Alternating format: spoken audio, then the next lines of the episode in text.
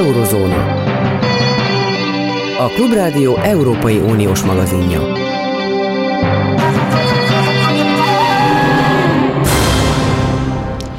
...2023. július 14-én a Baszti ostromának 234. évfordulóján Kárpáti János köszönti Önöket az Eurózóna mikrofonjánál.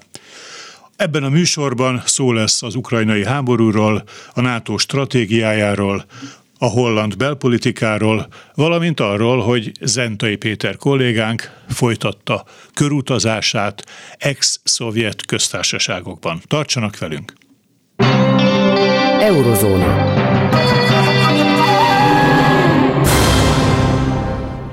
Első témánk tehát Ukrajna, az ukrajnai háború. Itt van velünk a vonalban Bendarzsevszki Anton, a poszt-szovjet térség szakértője. Jó napot kívánok! Jó napot kívánok, üdvözlöm és üdvözlöm a minket hallgatókat is.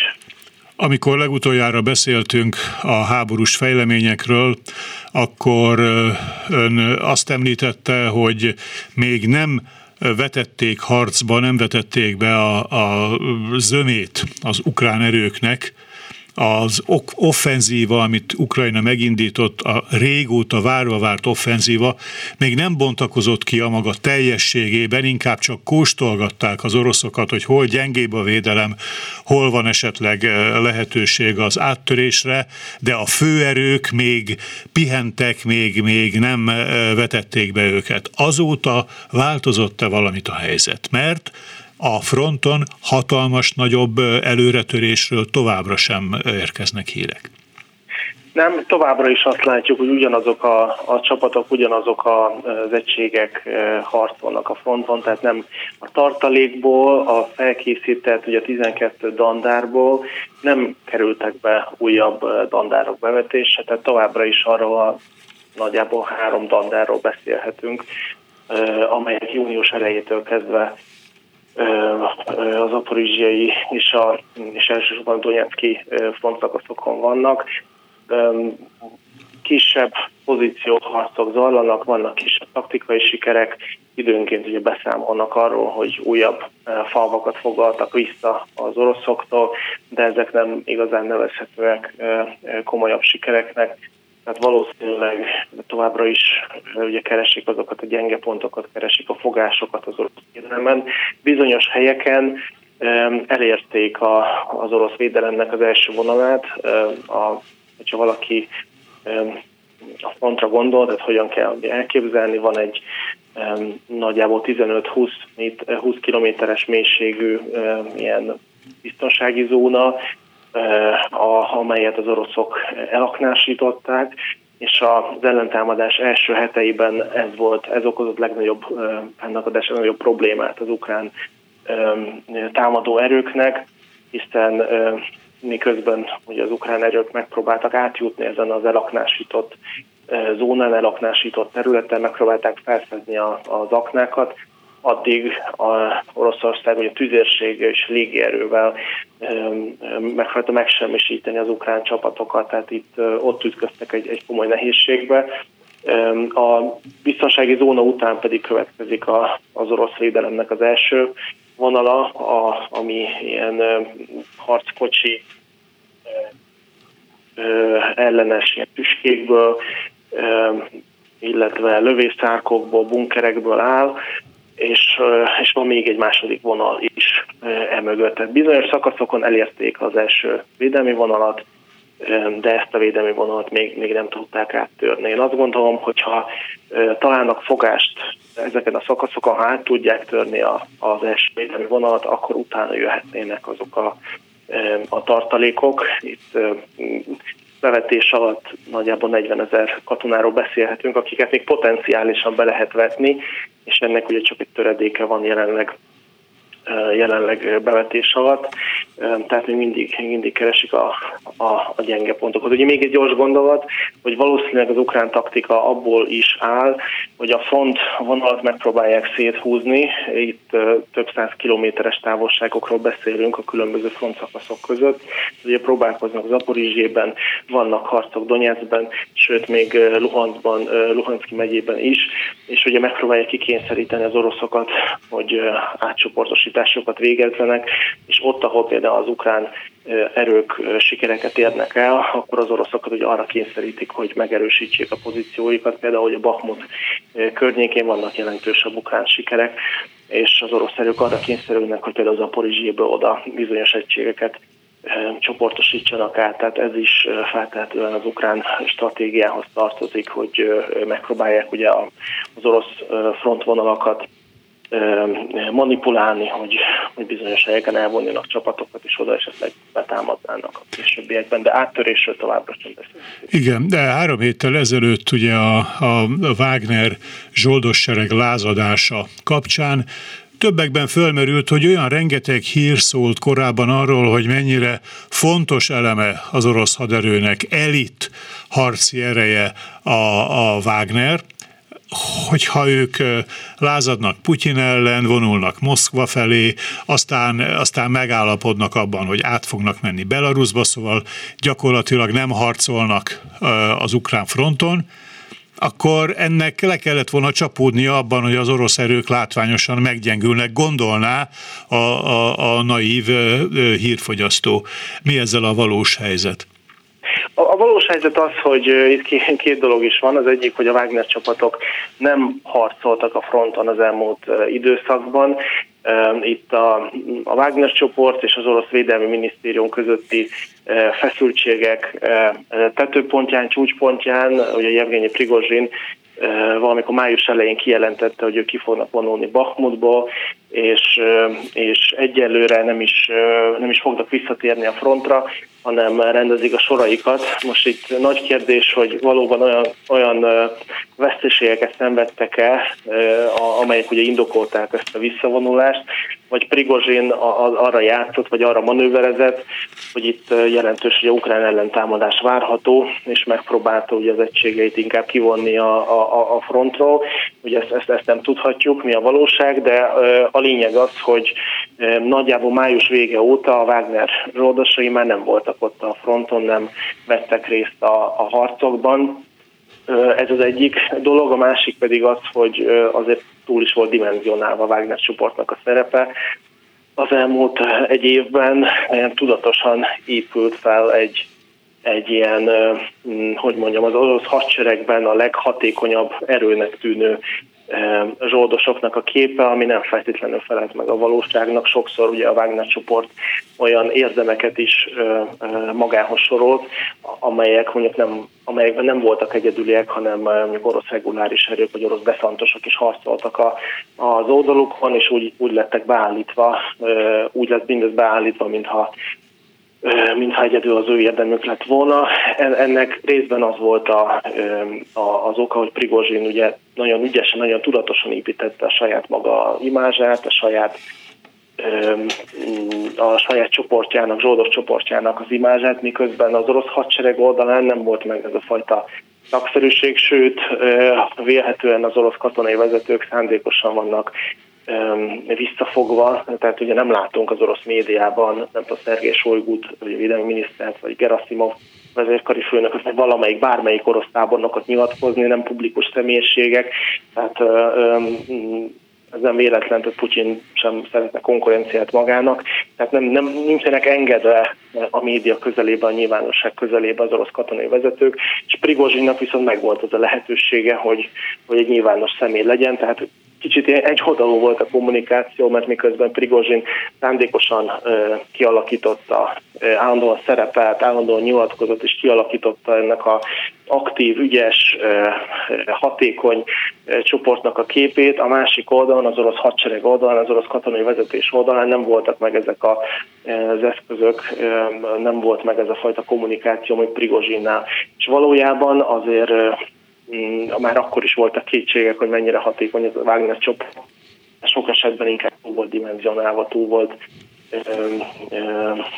tehát nem felelt meg teljesen a valóságnak az a kép, amit Prigozsin saját magáról állította. Bocsánat, még egy gondolat, hogy Igen. ugye kezdetben lehet, hogy a Prigozsinnak a, a, a csapata tényleg egy mm, egy, egy, egy hatékony harcképző tapasztalt erő volt, amikor még nagyjából 7-8 ezer katonáról beszéltünk, mert ugye a tapasztalataikat külföldön, éles helyzetben, mint a Szíriában, Maliban szerezték, csak hogy tavaly, ugye szeptember után megkapták a lehetőséget, hogy orosz börtönökben lévő ugye bűnözők körében tudtak toborozni, és utána a Wagner csoportnak a létszáma feldúzott ilyen 40-50 ezer fő környékére. Azok a kapták meg azt a fajta kiképzést, nem voltak meg azok a, a tapasztalataik, vagy azok a képességeik, mint a, mint a kemény magban, tehát a, igazából a, a korábban valóban profi alapokon működő Wagner csoportot Wagner csoport átalakult inkább ilyen kevésbé képzett irányba, tehát mindenképpen túl volt dimenzionálva az a kép, amit a Wagner csoportról a vezetőik állították.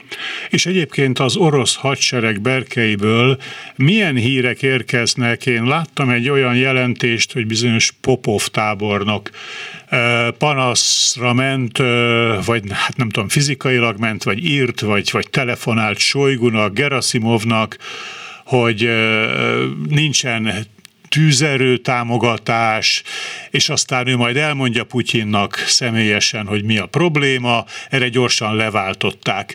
De az, hogy egyáltalán ilyesmi kipattan az orosz hadseregből, arra utal netán, hogy, hogy, hogy kezdenek úgy önállósodni különböző, különböző olyan katonai vezetők, akik úgy gondolják, hogy nem méltányosan bánnak velük, és, és valahogy fel kellene készülniük a jövőre?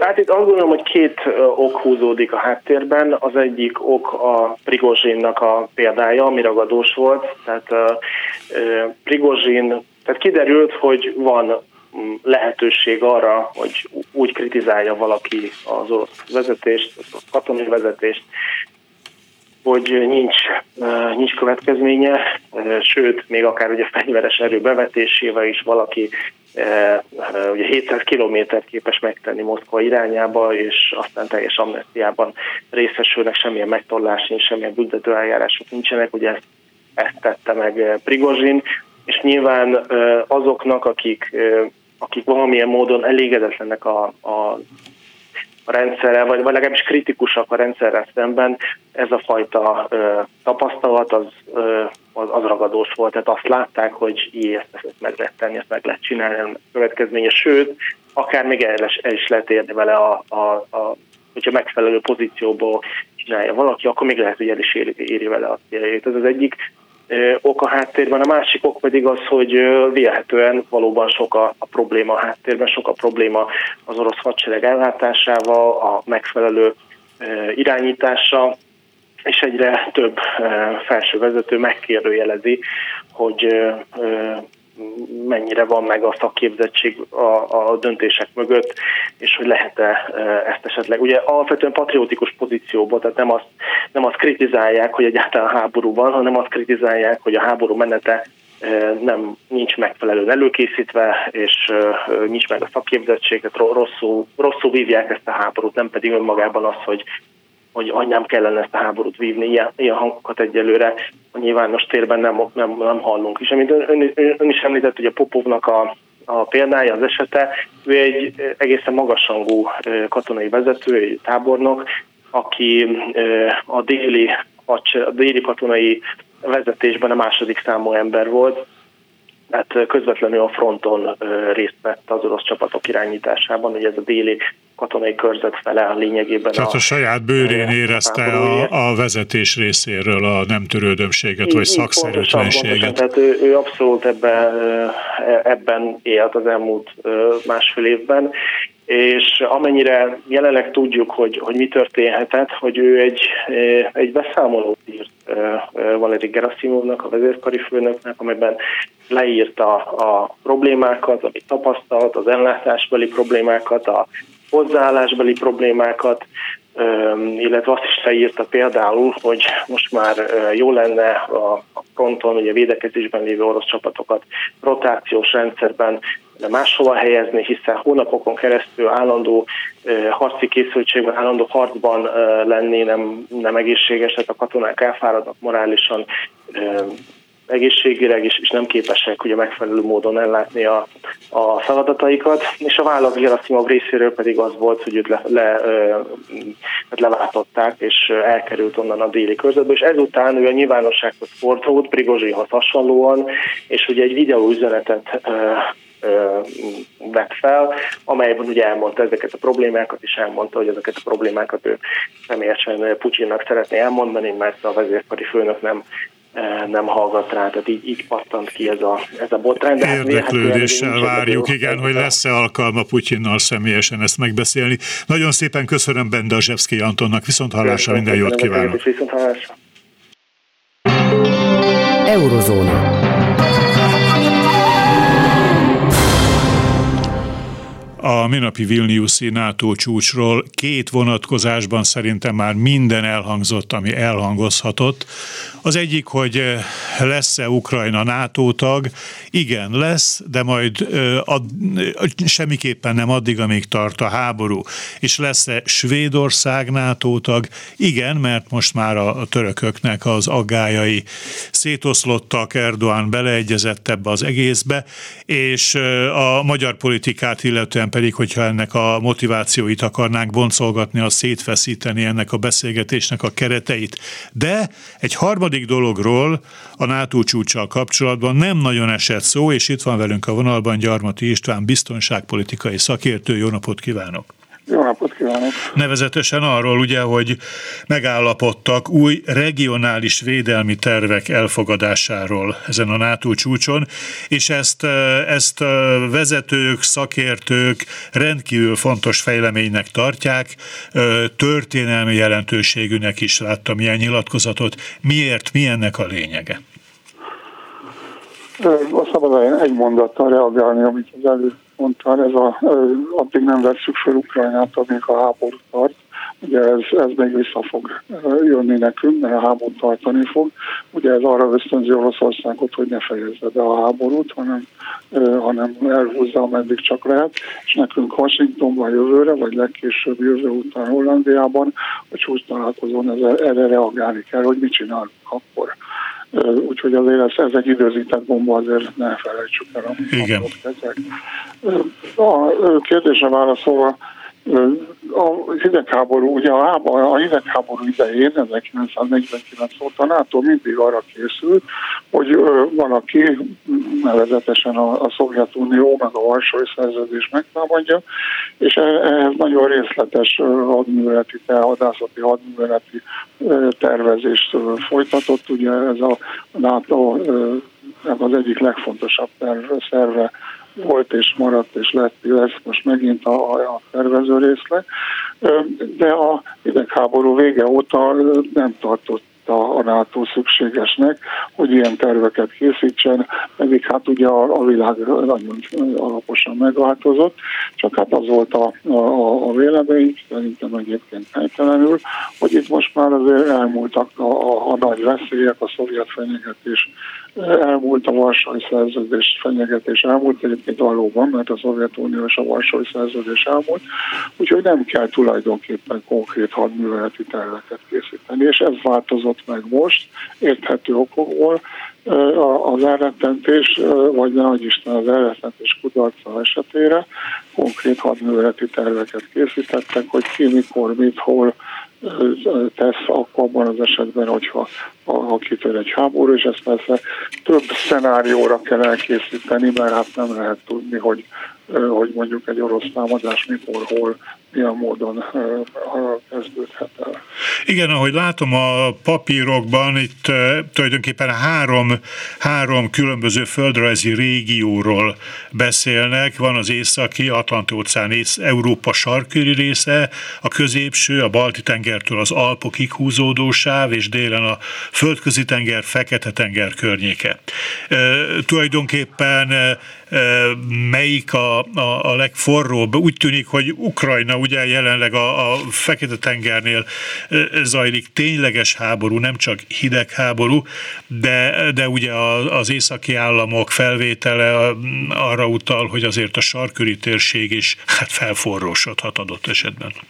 Hát nyilvánvalóan ránézzünk a térképre, akkor elég nyilvánvaló, hogy a három közül a középső a, a, a legfontosabb hadszintér, de pont azért, mert az a legfontosabb, és hát feltehetően mindenki ott készül a leginkább, ugye pontosan ezért nagyon valószínű olyan, olyan szenárió is, amikor nem, nem itt kezdik a, a hadműveleteket, hanem északon, vagy még inkább délen, és ezért nagyon fontos az, hogy ezt mind a három hadszinteret egyformán kezeljük. Ugye itt is óriási változások vannak, a középső hadszintéren belépett belépett Lengyelország, és hamarosan belép Ukrajna. Északi hadszintéren ugye a két, két semleges ország Svédország és, és Finnország, és hát délen látjuk, hogy a csúcs találkozó előtti hát hogy nagyjából egy hétben, tíz napban ugye a, a dél, déli résznek a legerősebb ország, a Törökország is hát minimum egy negyed, ha nem is félfordulatot tett a, a NATO felé, tehát minden változóban van, és erre persze reagálni kell. Ez nem azt jelenti, hogy most elkészítik a terveket, és akkor aztán megint hátradőlhetünk, és 20 évig nem kell mit csinálni. Ezeket állandóan egyrészt gyakorolni kell, másrészt pedig frissíteni kell annak megfelelően, hogy hogyan alakul a, a, a helyzet a konkrét térségben, meg általában Európában. Nézem a beszámolókban azt is, hogy hát itt a döntések egyike arról szól, hogy meghatározzák a NATO beszerzéseinek, beruházásainak a prioritásait, és ez főleg nehéz fegyverzetet jelent. Nehéz páncélos erőket, nagy hatótávolságú tűzerőt, ilyesmit. Azt jelenti ez, hogy a NATO némiképp ezeket a területeket elhanyagolta az elmúlt hát években vagy évtizedekben akár? Hát ha csak ezt hanyagolta volna el, az meg nem így annyira rossz, de hát igen, hát ezeket is elhanyagolta. A többit is elhanyagolta egyébként. Ennek az a sajátossága, hogy ezeket a területeket nem csak elhanyagoltuk, hanem azt gondoltuk, hogy egy modern háborúban ugye nem, nem ezek az erők fogják a, a főszerepet játszani, és hát most látjuk, hogy miről szól az ukrán-orosz háború. Azok mindig azt gondoltuk az elmúlt időbeli háborúkat nézve, hogy ez alapvetően légierőről, légiförényről, légicsapásról fog szólni. Hát nem. Most, most a, a nehéz páncélos erőkről szól, és a tüzérségről, hogy a tüzérség, amit a a, a aderőnemek királynőinek, fegyvernemek királynőinek hívtuk, most visszaül a trónra, hiszen a, a legdöntőbb szerepet az oroszokra háborúban pont a tüzérség játsza. Persze ez már nem az a tüzérség, hogy három ló mondhat egy, egy ágyút, hanem ez egy egész más tüzérség, egy, beleértve a a drónokat, sok minden mást is. Egészen más a csöves tüzérség, hát abszolút fontos része maradt, de hát beszélnem a, a, a legerőteljesebb csapásmérő képességekkel rendelkezik. Apró, rövid kitérő ez, ebben a tekintetben, hogy az eddigi tapasztalatok mit mutatnak a szuperfegyverek megbízhatóságát illetően. Valóban annyira jók ezek, vagy az oroszok jobban leszedik őket, mint ahogy ezt remélték és feltételezték? Nem, nem szedik le jobban egyébként, ezek nagyon jó fegyverek. Ugye azért, ha megnézzük azokat a fegyvereket, amiket Ukrajna kapott a, a nyugatiaktól, azok között nagyon kevés olyan van, alig van olyan, ami már nem egy egy bevált máshol már alkalmazott fegyver lenne. Tehát az a HIMARS, ugye, amit mindig emlegetünk, ugye ez egy több évtizedes darab, a Patriot is több évtizedes, tehát nem arról van szó, hogy itt most vadonatúj fegyvereket próbálnak ki uh, Ukrajnában, de nem szedik le egyébként az oroszok nagyon könnyen ezeket a fegyvereket, uh, különösen azért nem, mert a a felderítésben és a tűzirányításban a, az ukránoknak a főleg amerikai segítséggel döntő fölényük van. Nagyon szépen köszönöm Gyarmati Istvánnak a beszélgetést és a tájékoztatást. Viszont hallásra minden jót. Viszont hallásra. Eurozóna. A Klubrádió Európai Uniós magazinja.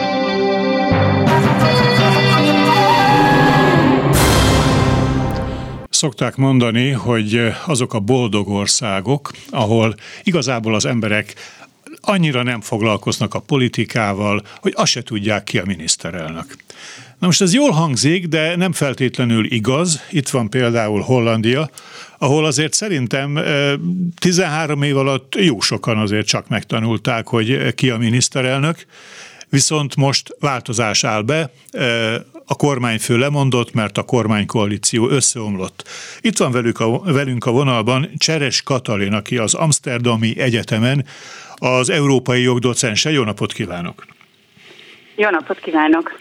Rögtön az első kérdésem az lenne, hogy hogy kell ejteni a miniszterelnök, lemondott miniszterelnök nevét, mert én a ruttét és a rüttét egyaránt rendszeresen hallom. Ez utóbbi, Mark Rütte. Rütte, igen. Üvel. Üvel. Jó, köszönöm szépen. Tehát Mark Rütte lemondott, mert összeomlott a koalíció. A holland belpolitikai berendezkedés egészen eltér a magyartól. Az egyik különbség a parlamentarizmus szempontjából az, hogy itt arányos a választási rendszer, és így elég sok párt van benne a parlamentben, tehát mindig több párti koalíciót kell összehozni ahhoz, hogy valaki kormányozni tudjon. Min különbözött össze a milyen összetételű koalíció, hogy, a, hogy most Rüttének be kellett dobni a törülközőt? Igen, valóban, tehát Magyarországhoz hasonlítva itt mindig többpárti koalícióban áll a kormány, tehát egy alapvető funkciója az, hogy kompromisszumokat kell kötni, és tulajdonképpen ebbe volt Mark Rütte egy, egy bajnok az elmúlt 10-13 évben, tehát nagyon jól tudott kompromisszumokat kötni.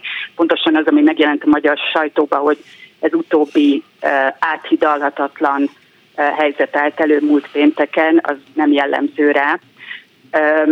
tulajdonképpen Hollandiában arról van nagyon sokat most szó, hogy olyanba buktak bele, amit, amit től senki nem várta, hogy ez egy bukáshoz fog vezetni. Tehát ez azt hiszem, hogy a magyar sajtóban is már megjelent, a menekült ügyről van szó, és a vita arról szólt, hogy a különböző státuszú menekültek mikor és hogyan egyesíthetik, illetve hozhatják a családjukat Hollandiába, és itt volt egy olyan vitapont, ahol a kormány egyik fele Mark Rutte pártja is, ez a konzervatív liberális néppárt, illetve a kereszténydemokraták voltak az egyik oldalon, akik a család egyesítés ellen, illetve egy úgynevezett szünet gombot akartak benyomni, hogyha megtelnek a menekült, menekülteket ellátó központok, illetve a másik oldalon az úgynevezett 66-os demokraták és a keresztény unió, akik azt mondták, hogy a család egyesítés az egy olyan fontos érték, hogy ebben nem fogunk kompromisszumot kötni. Ez nagyon érdekes magyar füllel halva is, mert ugye Igen. a keresztényi, hagyományos, konzervatív értékek mást jelentenek itt és ott.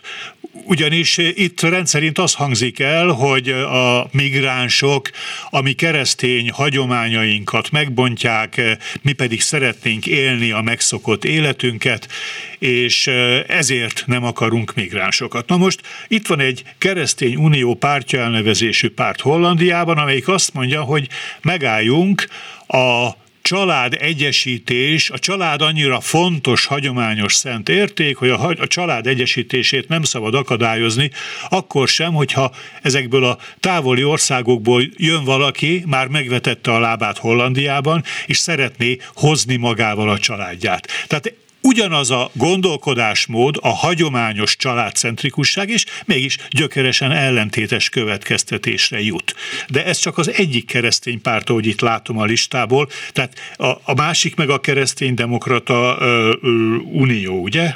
Vagy ö, a keresztény Igen, demokrata két, tömörülés. Két, Igen, tehát... Igen, de ők két oldalon helyezkedtek el. Azért azt hozzá kell Aha. tenni, hogy hogy nagyon más a helyzet Hollandiával kapcsolatban, tehát ebben abszolút igaza van, de ugye egy kicsi ország rengeteg lakossal, és ez az egész vita, ez, ez abból származott, illetve tulajdonképpen Mark Rutte abba uh, bukott bele a saját pártjával szemben, hogy az elmúlt években, sőt az elmúlt egy-két évben iszonyatosan megnőtt um, a menekült kérelmek, illetve a menekülteknek a száma. Tehát azt hiszem, hogy itt van egy nagyon gyakorlati kérdés, mit csinálunk akkor, hogyha ilyen sokan jönnek Hollandiába, és már nem tudjuk ellátni őket. Ugye ebből volt egy óriási botrány tavaly nyáron, amikor sajnos meg is halt egy kisbaba, mert, mert olyan körülmények között voltak összezsúfolva a menekültek, és van egy e, valóban keresztény értékekről e, szóló vita, és ez a kettő ez a kettő találkozott az, az elmúlt héten. Van-e valamilyen De... kilábalási lehetőség a horizonton? Van-e olyan személyiség, aki ezt a sokpárti, viszonylag sokpárti koalíciót megint meg tudná teremteni, vagy egy másik koalíciót meg tudna teremteni? Tehát itt mindenképpen nagyon integratív kormányfőre van szükség egy ilyen országban. Igen, de mielőtt erre válaszolok, azt azért hozzá kell tennem, mert ez talán kevésbé jelent meg a magyar sajtóban, és ez nagyon fontos, hogy tulajdonképpen nagyon sokan azt mondják, hogy ez a kormány nem ebbe az ügybe bukott bele. Aha. Itt rengeteg botrány és nagyon fontos jogállamisággal kapcsolatos dossziék voltak és vannak az asztalon. Ezekbe Mark Rüte az elmúlt években fantasztikusan összehozta a kompromisszumokat. Megtalálta azt a hangot, azokat a hidakat, hogy ezeket, pontosan ezeket a pártokat tudja integrálni. Tehát ami itt most nagyon fontos, az az, hogy mindenki arról beszél, hogy itt tulajdonképpen az ő miniszterelnökségével ez a több mint tíz év, ez már halott volt. Talán egy évvel ezelőtt, talán már ezzel a kormányal de főleg az elmúlt regionális választások óta.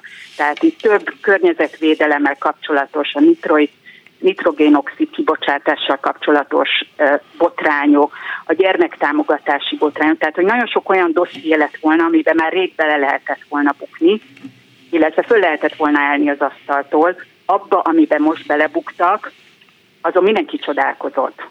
Ez egy, ez egy olyan ügy, maguk a saját pártja, a saját pártjának a miniszterei, mindenki csodálkozott, hogy belebuktak, és mindenki azt mondja, hogy ez Mark Rütének egy nagyon vakmerő és nagyon megosztó politizálása volt.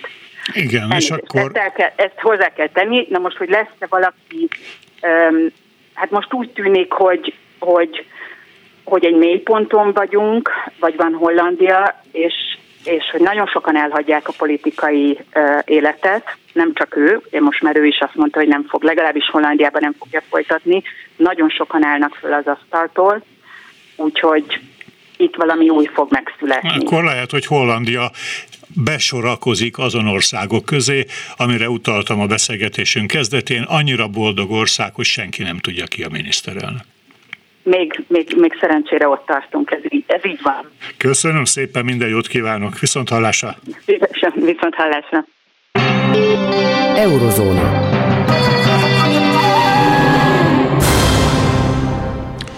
Végezetül arról fogunk beszélgetni Zentai Péterrel, aki eh, rendületlenül járja a Szovjetuniót, pontosabban az ex-szovjet köztársaságokat, hogy mit tapasztalt ezúttal Belarusban és Litvániában. Szervusz Péter, ha minden igaz, itt vagy a vonalban.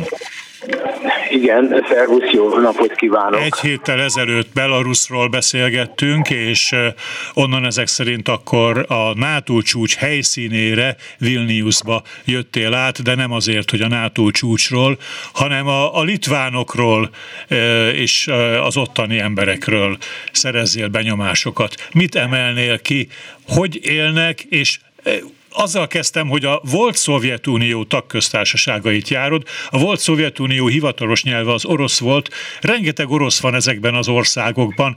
E, mennyire, mennyire köti őket még mindig össze a közös nyelv, vagy már elválasztja őket a közös nyelv? A válaszom a tapasztalataim alapján, hogy nem választja el, és nem is köti össze, de meghökkentő, hogy fiatalok is, legalábbis itt Litvániában eh, oroszul beszélnek. Tehát mindenki beszél oroszul, és ez egy meglepetés azok számára, magamat is beleértve, akik úgy gondolták, hogy különösen az ukrajnai háború okán ezek a balti köztársaságok a legvehemensebb támogatói annak, hogy ameddig csak lehet, folytatni kell a harcot a felszabadításig, és mégsem tagadják meg, legalábbis Litvániában nem tagadják meg az orosz nyelvet. Lettországban van orosz nyelv szűkítő törvénykezés, ez egy másik probléma, Észtországban kevesen vannak az orosz anyanyelvűek.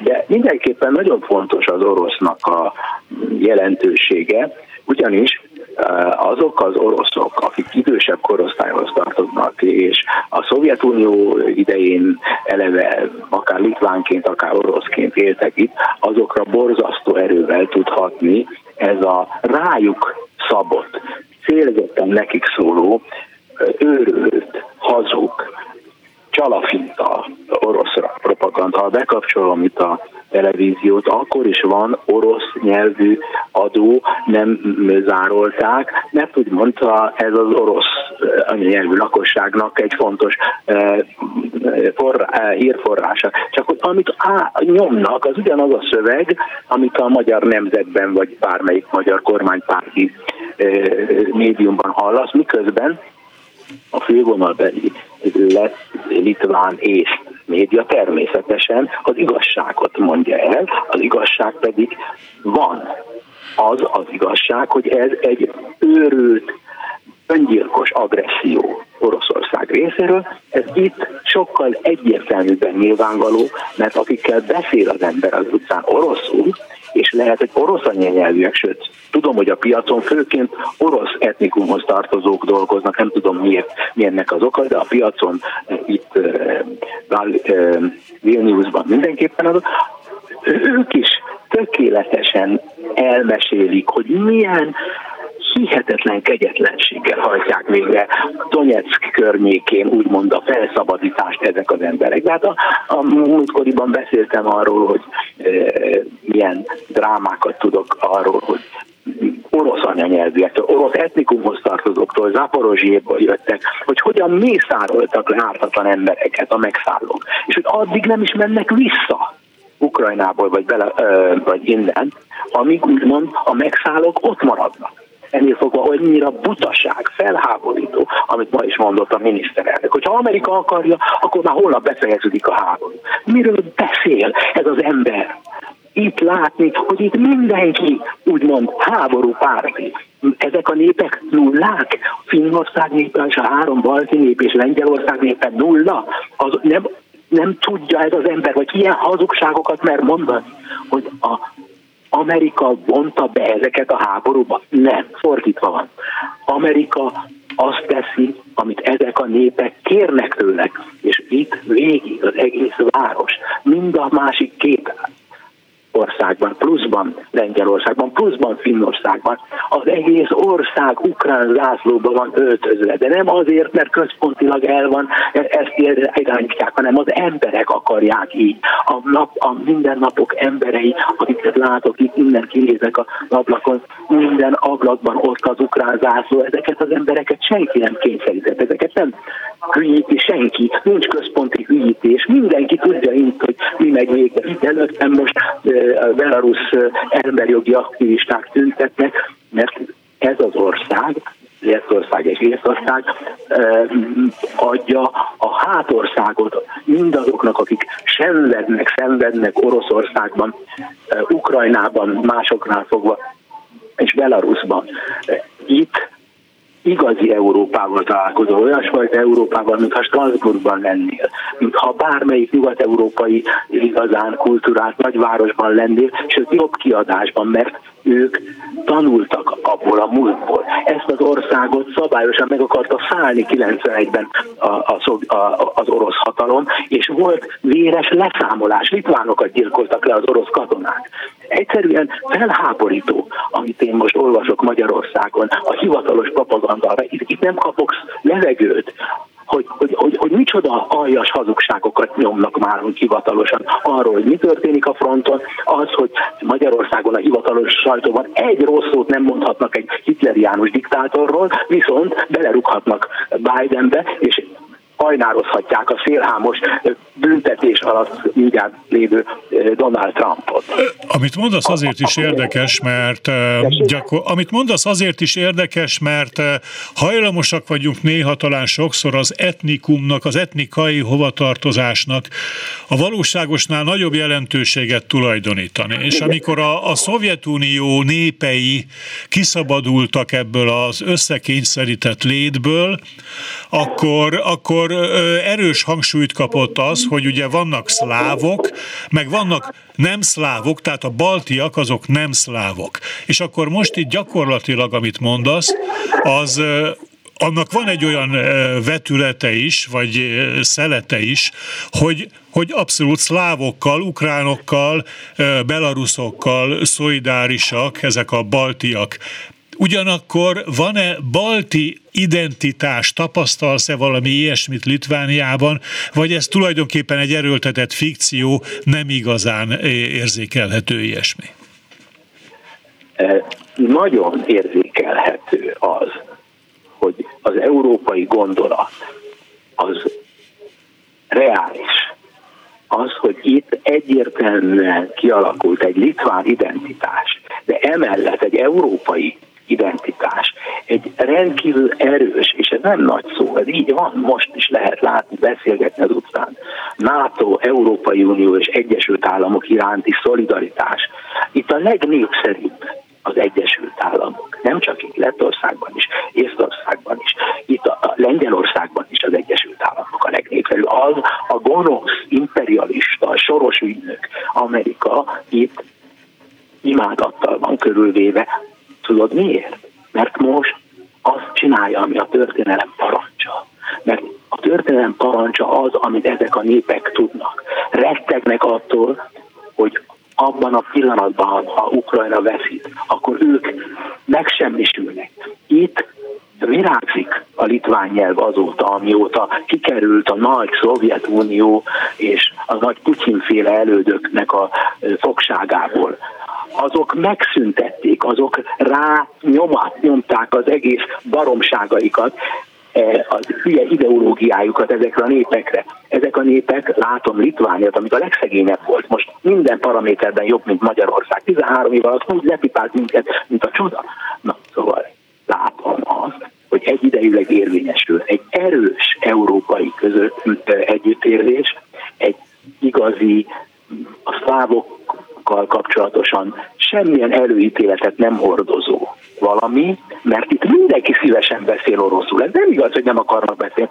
Minden további nélkül szívesen örülnek, ha beszélnek oroszul, semmilyen problémájuk nincs. Megkérdezem tőlük, hogy de az oroszokat szeretitek? Az, mik az, az oroszokat? A Putyint kell megsemmisíteni. Ez a mindenkinek a vá... Ez nem, nem túlzás, amiket mondok. Az a probléma, hogy nem hisznek nekem, mert ugye én mindig a nagyokat, nagy, a szélsőségesen fejezem ki magam, de itt nem lehet nem szélsőségesen kifejeznie magát annak, aki egy olyan országból jött, ahol a kollektív gyűjtésnek egy olyan fokára jutottak, amit én az egész életemben nem tudtam megélni, mert amikor a Szovjetunió volt, és szovjet csapatok voltak megszállók Magyarországon, akkor ez nem volt kérdés, hogy azt kell csinálni, úgy kell táncolni, ahogy a szovjet megszállók fütyülnek. De, de most nincs Magyarországon megszállás, nincs Litvániában sem megszállás. Ezek önként és szabadon tudják, hogy mi a teendő, nálunk pedig olyan hűítések mennek, hogy érzelmes emberek elkezdenek egyrészt, másrészt szövegeket nyomni az orosz-ukrán háború kapcsán, miközben ők nem tudják, amit itt tudnak. Mindenki tudja. Amikor, ha elvész Ukrajna, akkor ők is elvész, elvesznek. Amikor Ukrajnában voltál, akkor eh, elmesélted, hogy, eh, hogy hát igen, az ukránok is ez teljesen érthető, meglehetősen elkeserítő tapasztalatokat szereztek a magyarokról az elmúlt időszakban itt a háború igen. kapcsán. Ugyanezt eh, érzékelheted el Litvániában, vagy azért ők nem nagyon veszik észre, hogy, hogy a magyarok történetesen hogy viszonyulnak ehhez a dologhoz, vagy van-e itt is, itt is negatív konnotációja, hogy úgy mondjam a magyar szónak? maximálisan. Hát, de olyan nincs, akivel találkozol az utcán. De most ne bárkit leszólítanék, akár tizenévesek. Hát azok is tudják, hogy ki Magyarország miniszterelnök, a sajátjukat esetleg nem tudják, mert, mert le, lecsinálják, hogy most eh, mi, milyen kormány van, nincs központi irányítás. Ez egy abszolút alulról építkező társadalom. Minden eh, balti társadalom olyan, mint Finnország, mint Finnország, vagy Lengyelország más, de a lengyeleknek itt rendkívül progresszív a szerepük véleményem szerint az egész lengyel társadalomnak azért, mert ők lehet, hogy érzelemből is, ez egy másik tészta, de a jó oldalon vannak. Tudom, hogy ki a jó oldal, és tudom, ki a rossz oldal. És tudom azt, hogy igenis, ez Lengyelországnak is használ, mert a lengyeleknek a baltiaknak, Finnországnak, Ukrajnának, de a Finnországot ab, mellé vágányra is tehetjük. Ezek az országok az a sorsuk, hogy amerikai pénzügyi támogatással, nyugati pénzügyi támogatással, de elkölcsi alapon a béke érdekében egy komoly együttest fognak alkotni. Ismét helyreáll egyfajta unió, ami messze verni fogja a visegrádi négyek művi e, létezését, mert ez szervesen, védelmi alapon, közös érdekek mentén lesz Európai Unió, és na most arra a kérdésedre, hogy, hogy mi a magyar álláspontról a vélemény, a magyar, a magyar e, miniszterelnököt rendkívüli mértékben lenéz mindenki felháborítónak tartja. Lengyelekkel beszélgettem, fel vannak durva, de, de azt, azt fogják erre mondani nekem, hogy hát ezzel beszéltél valaki, hogy direkt oda mentél, és tudtad, hogy az majd ugyanazt azt fogja mondani, amit hallani akar. De ez nem így van. Tehát nem tudom bizonyítani, tessék idejönni utánam, és beszéljék, tessék megnézni, hogy mi van ezekben az országokban, és hogy, hogy mennyire kiveti magából ez a szervezet, az egészséges szervezet azt a fajta gondolkodást, az a 20. századi tulajdonképpen szovjetiánus gondolkodást, ilyen imperializmusokban, meg nagyhatalmi geopolitikai, meg nem tudom milyen érdekek mentén történő gondolkodás, amit minden szavából érződött most, amit olvastam, mit beszélt a magyar miniszterelnök. Hát ez egyszerűen szerintem mulatság tárgya minden normális olyan országban, amelynek az az küldetése, hogy legyen szolidaritás, keresztény szolidaritás. Magyarország meg megtagadja ezt az egészet, és azt mondja, csak érdekek vannak. Miféle érdekek? Ezeket a lengyel zászlókat nem érdekek mentén teszik ki, és nem érdekek mentén vannak Ukrajna oldalán. Ezeknek semmi hasznuk nincs abból. Az az egyetlen érdek, hogy szeretnének túlélni. Ilyen hülyék, hogy túl akarják élni ezt a borzalmat. Hát, ez tényleg érdek, csak mondom cinikusan. Felháborító. Nem tudok szavakat találni, megmondom egy kicsit eltávolodva a háború megítélésétől és az, azzal kapcsolatos gondolkodásmódtól a litván hétköznapok, ugye az egyik balti országról van szó, és, és híreket kapunk, olvasunk arról, hogy a balti országokban nagyon erős a digitalizáció, tehát a társadalom, a mindennapi élet sokkal nagyobb mértékben digitalizált, mint például a magyar, vagy a legtöbb Európai Uniós. Tehát topon vannak. Látszik-e ez valóban a hétköznapokban? Tapasztalod-e azt, hogy, hogy, hogy online-abbul élnek elnézést, hogy ilyen szót kreáltam most a litvánok, mint a magyarok? Igen, sok, sok nem összevethetően jobb e tekintetben a helyzet. Valóban úgy van, nem kell hosszasan erről beszélnünk, amit tudunk a magyar médián keresztül is, és egyébként is, valóban ezek az országok messze avantgárdját képezik annak, hogy az országon belül a társadalom egységéhez, egy nemzet egységéhez a technológia ma abszolút hozzá tud járulni, és ezt maximálisan megcsinálják.